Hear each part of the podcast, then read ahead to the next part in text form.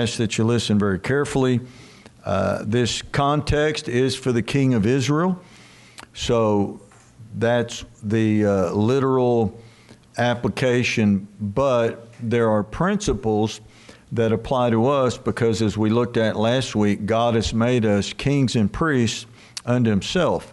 So these principles apply to us, and uh, we have to be very careful to guard ourselves so that our judgment is not clouded uh, or foggy. All right, let's read uh, Deuteronomy 17, beginning in verse 14. Deuteronomy 17 and verse 14.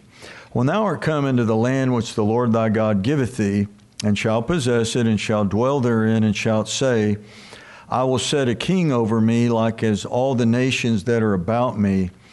Thou shalt in any wise set him king over thee, whom the Lord thy God shall choose.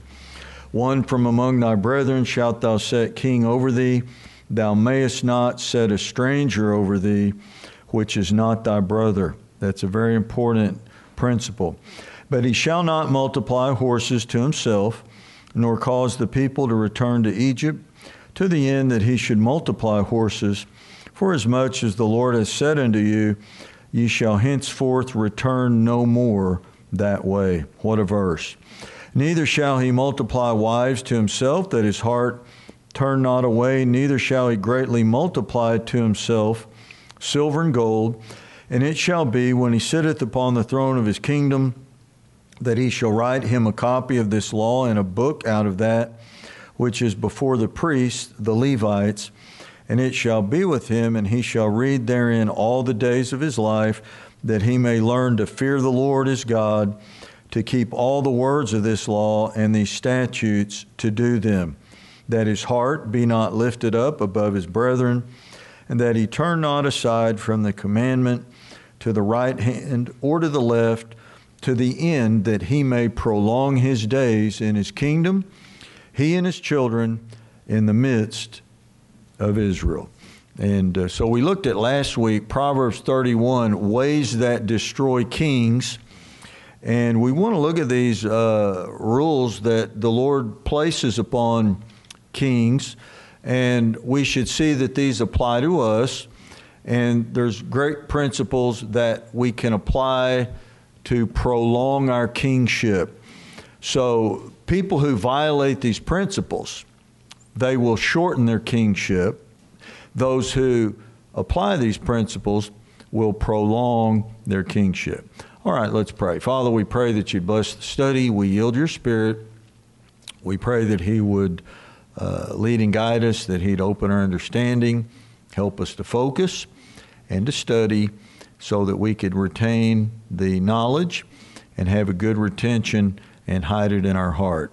We pray that we would honor Thee and glorify Thee as wise stewards, understanding uh, Revelation 1 6, Thou hast made us kings and priests unto Thyself. And we ask these things in Jesus' name. Amen. So we've been discussing how to turn gray to black or white how to exercise the senses spiritually.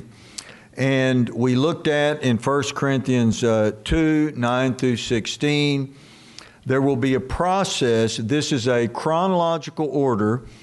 So these will happen in sequence. After they happen in sequence, these things will begin to interact. So you will add to these things, mix these things, they will uh, relate to one another and they will interchange. So you have the revealing of what was already present, but you didn't realize it to that point. You'll begin to search things. When you search, you'll begin to know. You will increase in knowledge. When you begin to know, you'll be, begin to compare. And then when you begin to compare, you will make righteous judgment. So this Judgment will reveal, uh, deals with revealing, searching, knowing, comparing. The comparing relates to judging, searching, revealing, knowing. The knowing relates to revealing, searching, comparing, and judgment. All these things will interact, and this is what the Bible calls understanding. to have an awareness and a comprehension to be able to size up a situation in real time and to make a right decision, reach a biblical conclusion, know what's right or what's wrong, and turn the gray to either black or white.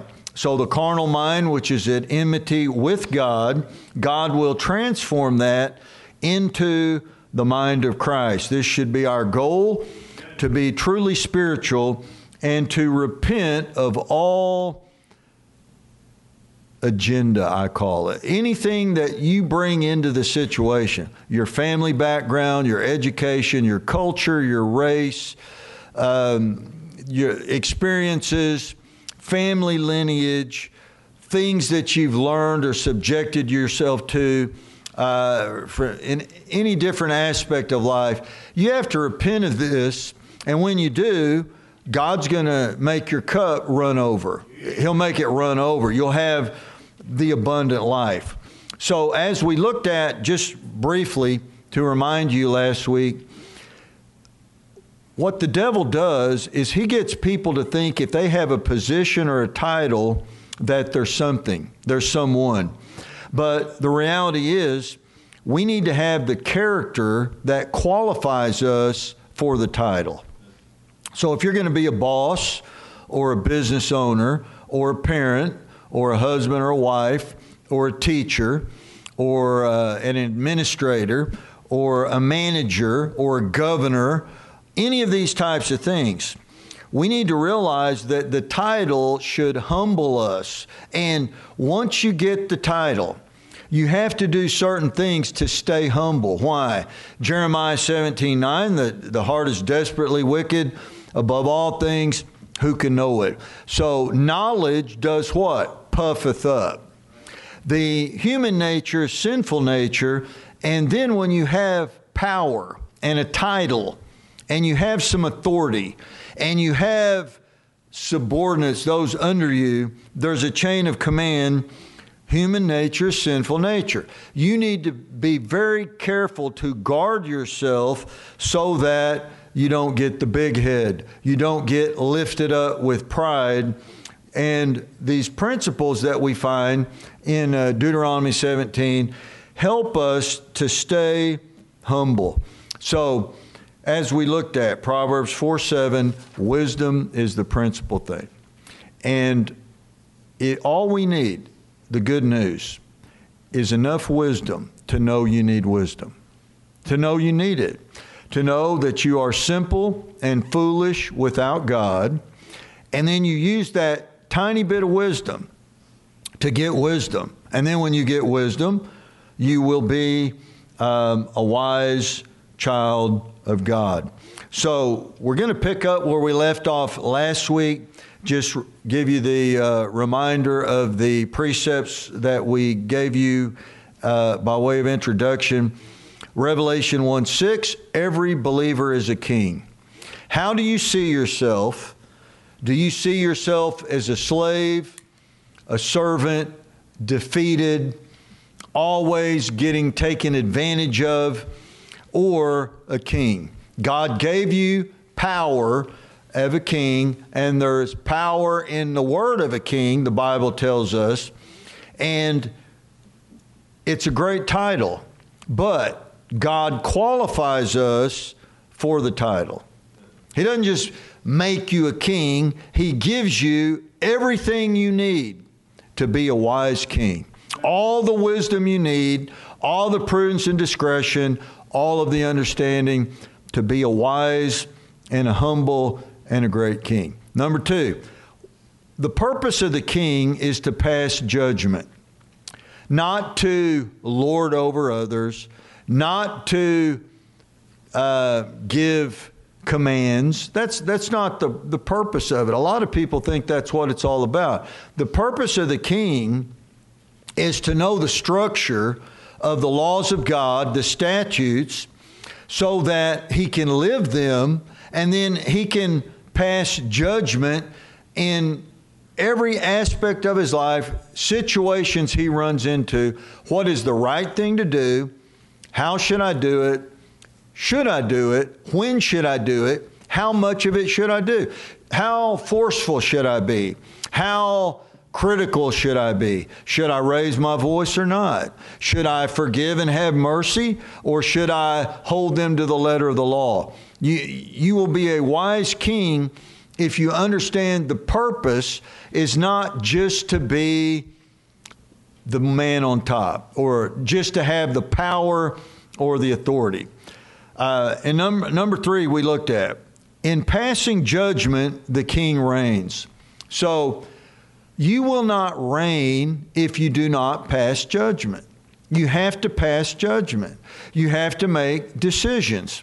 You know, if, if you're a, an observant person, you begin to realize I have to make a lot of decisions here, uh, especially in, in managing a household, raising a family, uh, working at a business building in a project, all the organization, all the things that are involved, you have to make a lot of decisions.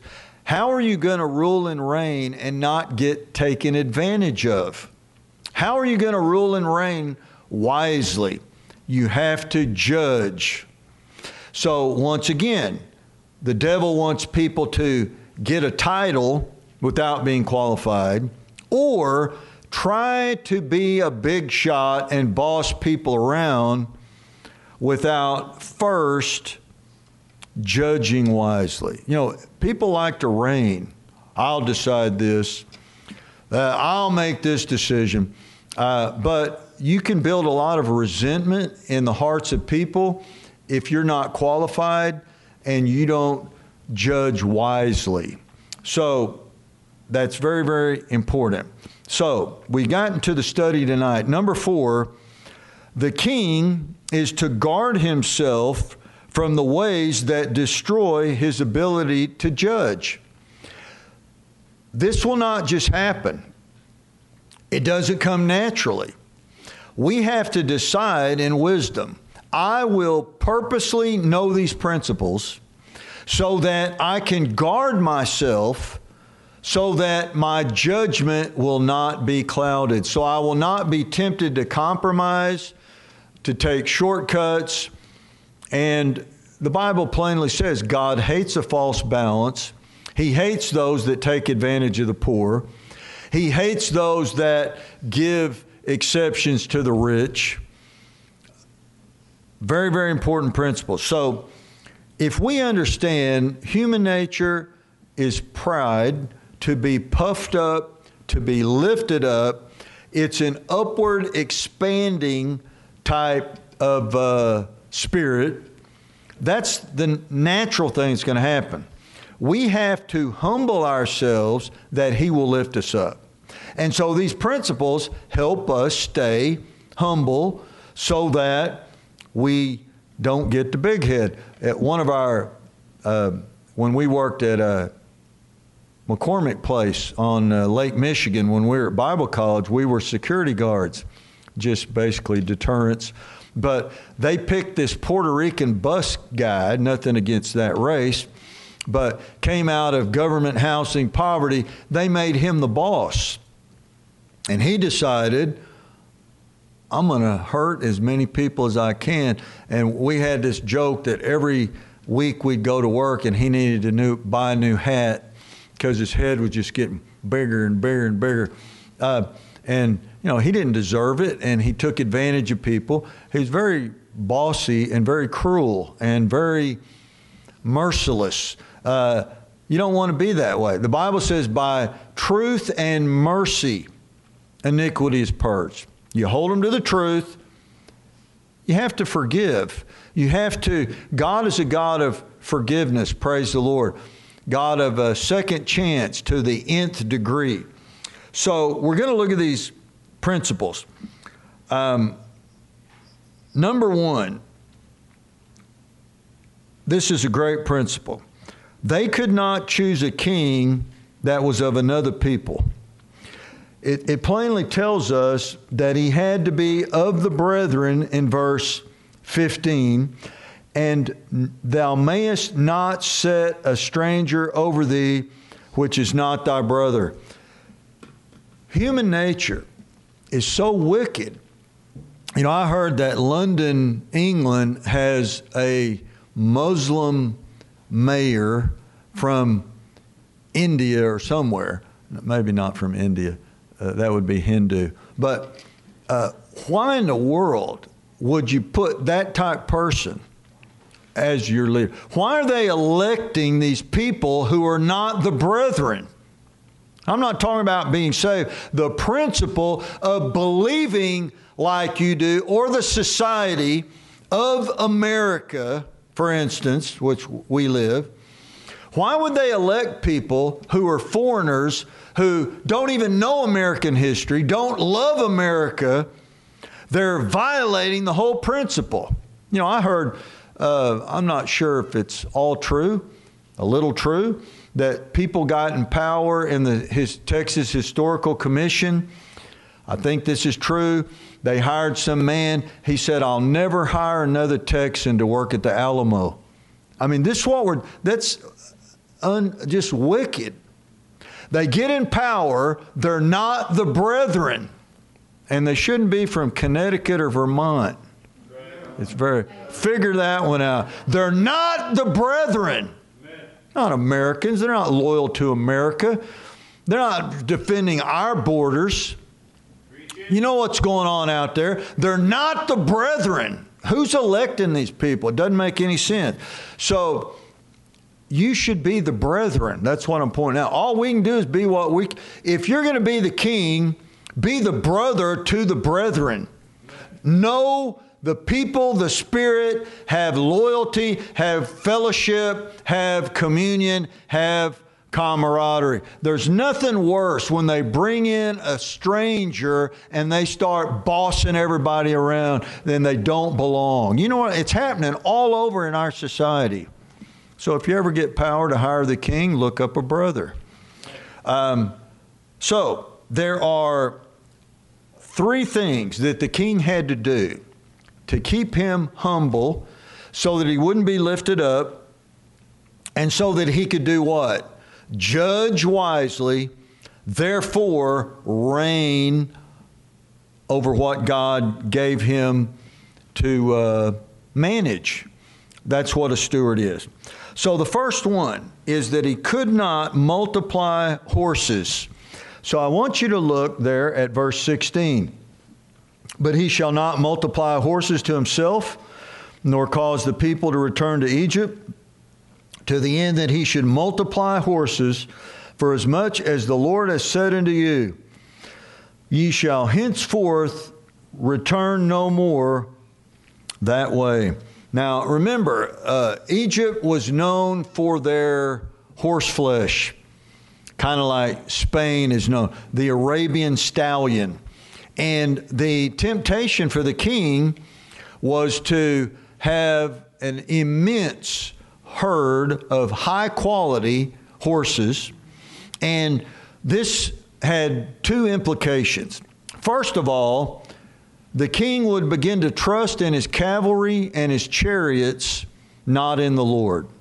If he had so many horses, he could count them and multiply them and God was trying to keep him humble so that the numbers were down, so that if he ever had to go to battle, he had to stay right with God in his book so that the Lord would fight the battle and win the battle. And he couldn't uh, depend upon the numbers of the horse herd and the cavalry.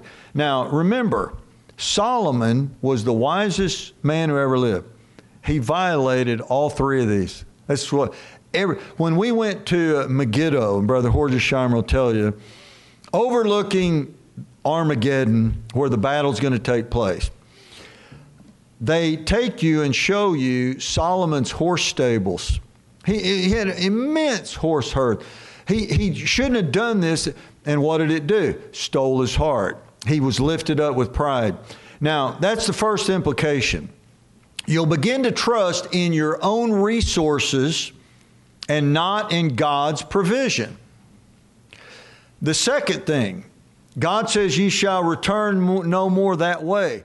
Egypt represents the world, it's into the south, And it represents the philosophies of the world, the rudiments of the world, the philosophies of men, excuse me, and the ways of this world. And the Bible says, Love not the world. If any man love the world, the love of the Father is not in him. And so, if he was going to multiply horses, he had to send a lot of people down to Egypt to remind them that what God saved them from and delivered them from the 400 year slavery under Pharaoh, the cruel satanic dictator, and they would learn the ways of Egypt. Now, I know this is deep truth. If you don't go to Egypt, you'll never learn the ways of Egypt. If you're never around Egypt, you won't know what an Egyptian's like and you won't live like an Egyptian.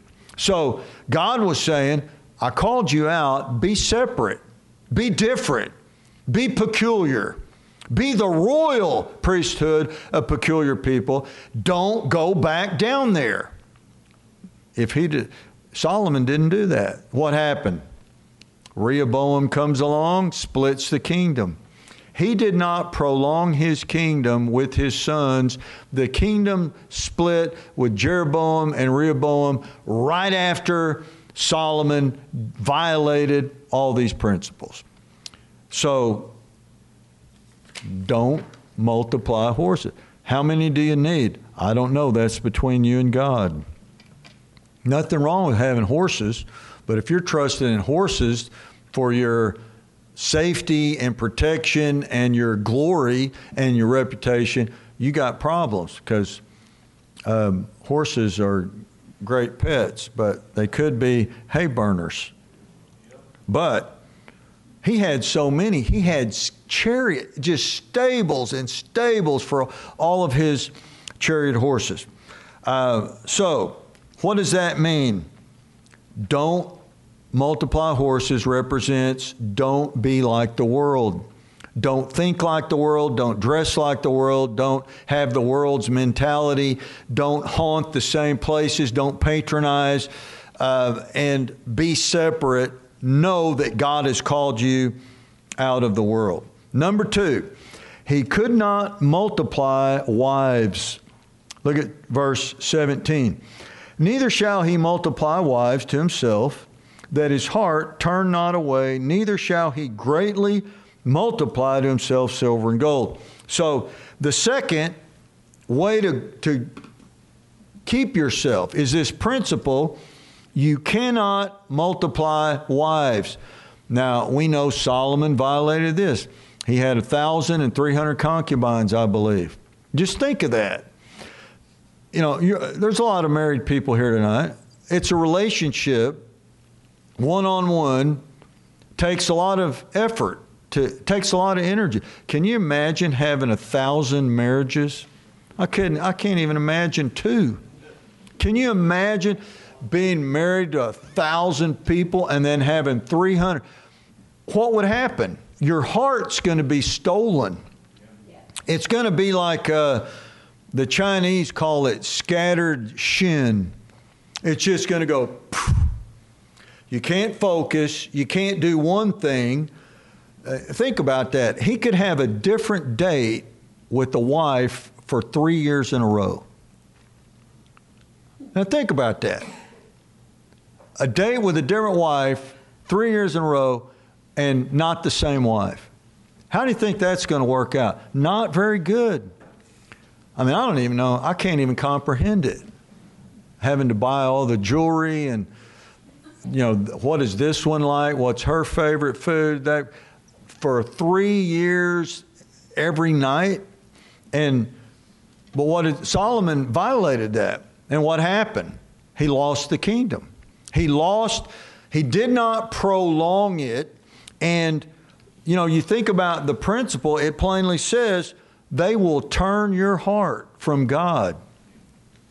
You know, I really believe this. Now, I know he that hath friends must show himself friendly. I'm probably not friendly enough. I apologize for that. I'll work on that.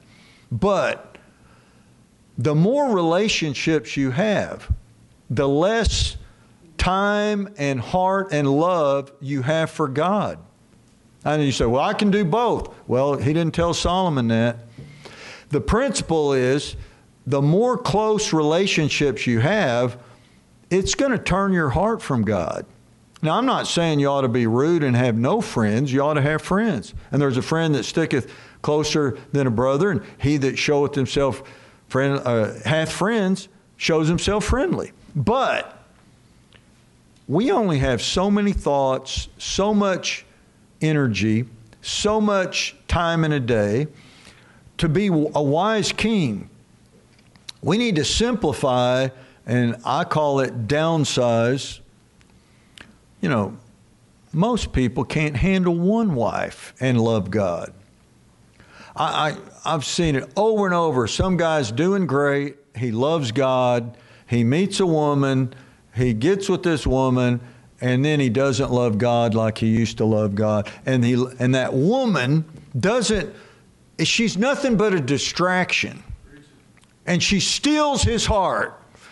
Look what Solomon did. He built them temples to false gods. He committed abomination. Um, all over Israel right now, they're finding archaeological sites of some of Solomon's temples that he built to his heathen wives. He couldn't handle it. Most men can't handle women, they're powerful. You know, I, I tell women that all the time. You're powerful. You may not think you are, You've got a lot of power. You can, you can control and influence a man for God, or you could manipulate and turn a man away from God. How art the mighty fallen? A woman. so, a woman, what'd she do? Lift weights? Take steroids? Nah, she was, be- she was beautiful, alluring, seductive, deceived him. See it happen all the time.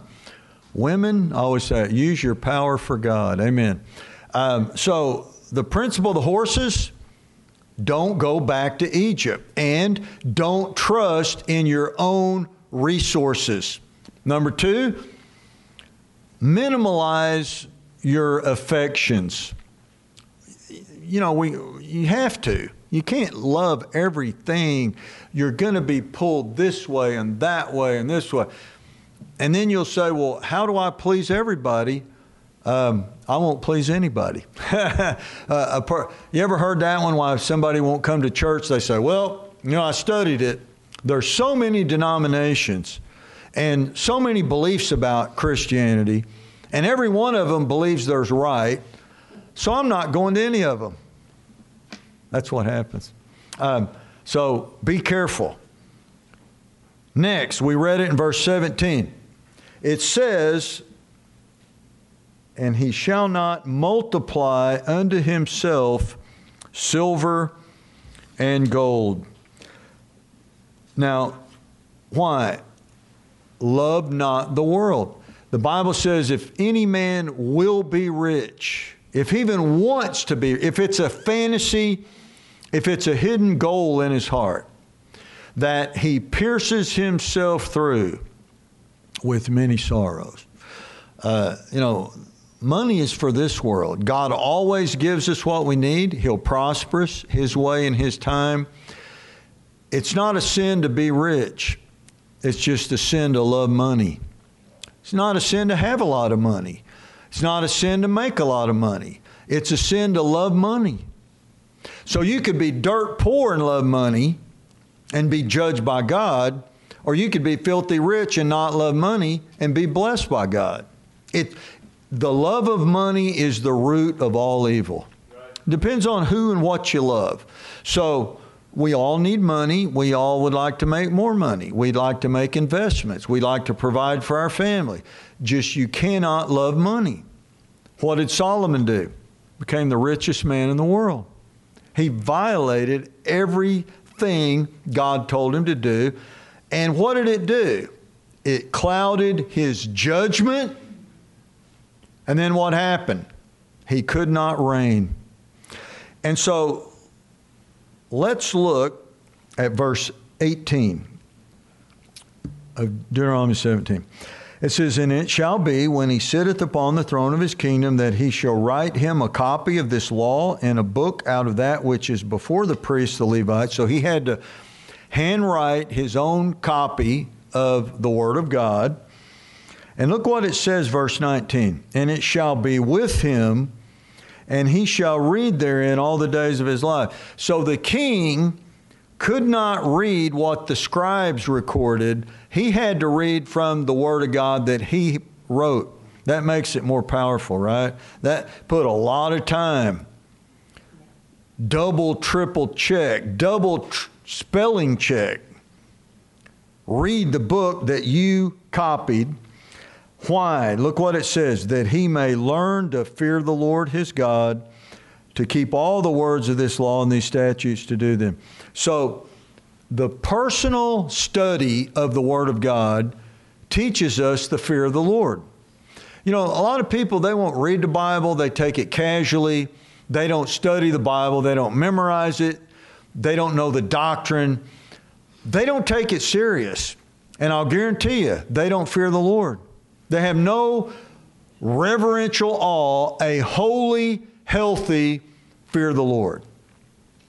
The king's required to do this. If you want to prolong your kingship, you better get right with this book right here. It better have coffee stains, uh, torn pages. It better be studied, better be warned, You better know this book. So, what was the purpose of writing this copy? Look what it says. Um, verse 20 that his heart be not lifted up above his brethren. Just because you're a king doesn't mean you're better than anybody else. Doesn't mean that you're to be lifted up and looked down in condescension on other people. Keeps you humble. And that it says, and that he turn not aside from the commandment to the right hand or the left. So, this will humble you and keep you going on the will of God, doing the right thing. You won't turn aside. So notice, you won't be lifted up and you won't turn aside. You'll stay humble and you'll stay on the straight and the narrow way, and you, your eye will be single and you won't turn to the right hand or the left. And when you do this, look what it says will happen. Look at the end of verse 20 to the end that he may prolong his days in the kingdom, he and his children in the midst of Israel. So, to live a long life, the goal, according to Proverbs, to live a long, lengthy, healthy life, and to have length of days and long life, and to prolong it. How are you going to do that? By applying these principles it's very sad when there's a lot of used to be's and has beens, turnasides, who used to be something for God. They lost their kingship. They lost their kingship. Now, I want you to think about I'm through. We are to rule and reign as a king, not in pride and arrogance and haughtiness. How do we do that? We judge right from wrong, according to this book. This gives us the power to rule and reign. Now, why is it then so many professing Christians are defeated? They're mopey, they're depressed, they're woe is me, they can't smile, they're always focusing on the negative, they're always down in the dumps, they're always complaining, they're always looking for an excuse to fail, looking for a reason to justify failure. And they're defeated by food, they're defeated by drink, they're defeated by substance, they're defeated by sleep. They can't even get out of bed when the alarm clock goes off. It's, it's really, str- they're not a king. They're not, they can't even control what they put in their mouth. They can't control what they look at, what they listen to, what they think about. They can't control where their body goes. Utterly defeated. And then what happened? They go down into Egypt and the Egyptians tell them what to do. The wicked uh, heathen wife tells them what to do. And now they're too worried about their horse breeding uh, ranch. And they're building bigger barns for all their horse. They're totally distracted and they lose their kingship. What does it say? If we do these things, this will prolong your kingship. It's the only way to be a king. Um, now, we all struggle. We know a just man falleth seven times, riseth up again. We help a brother up. We restore such an one in the spirit of meekness, considering ourselves, lest we also be tempted. But we need to understand the power of these principles will help us to prolong the kingship. Solomon violated everyone. His son Rehoboam blew it. The first son that inherited all of his riches blew it. And, and the kingdom was split.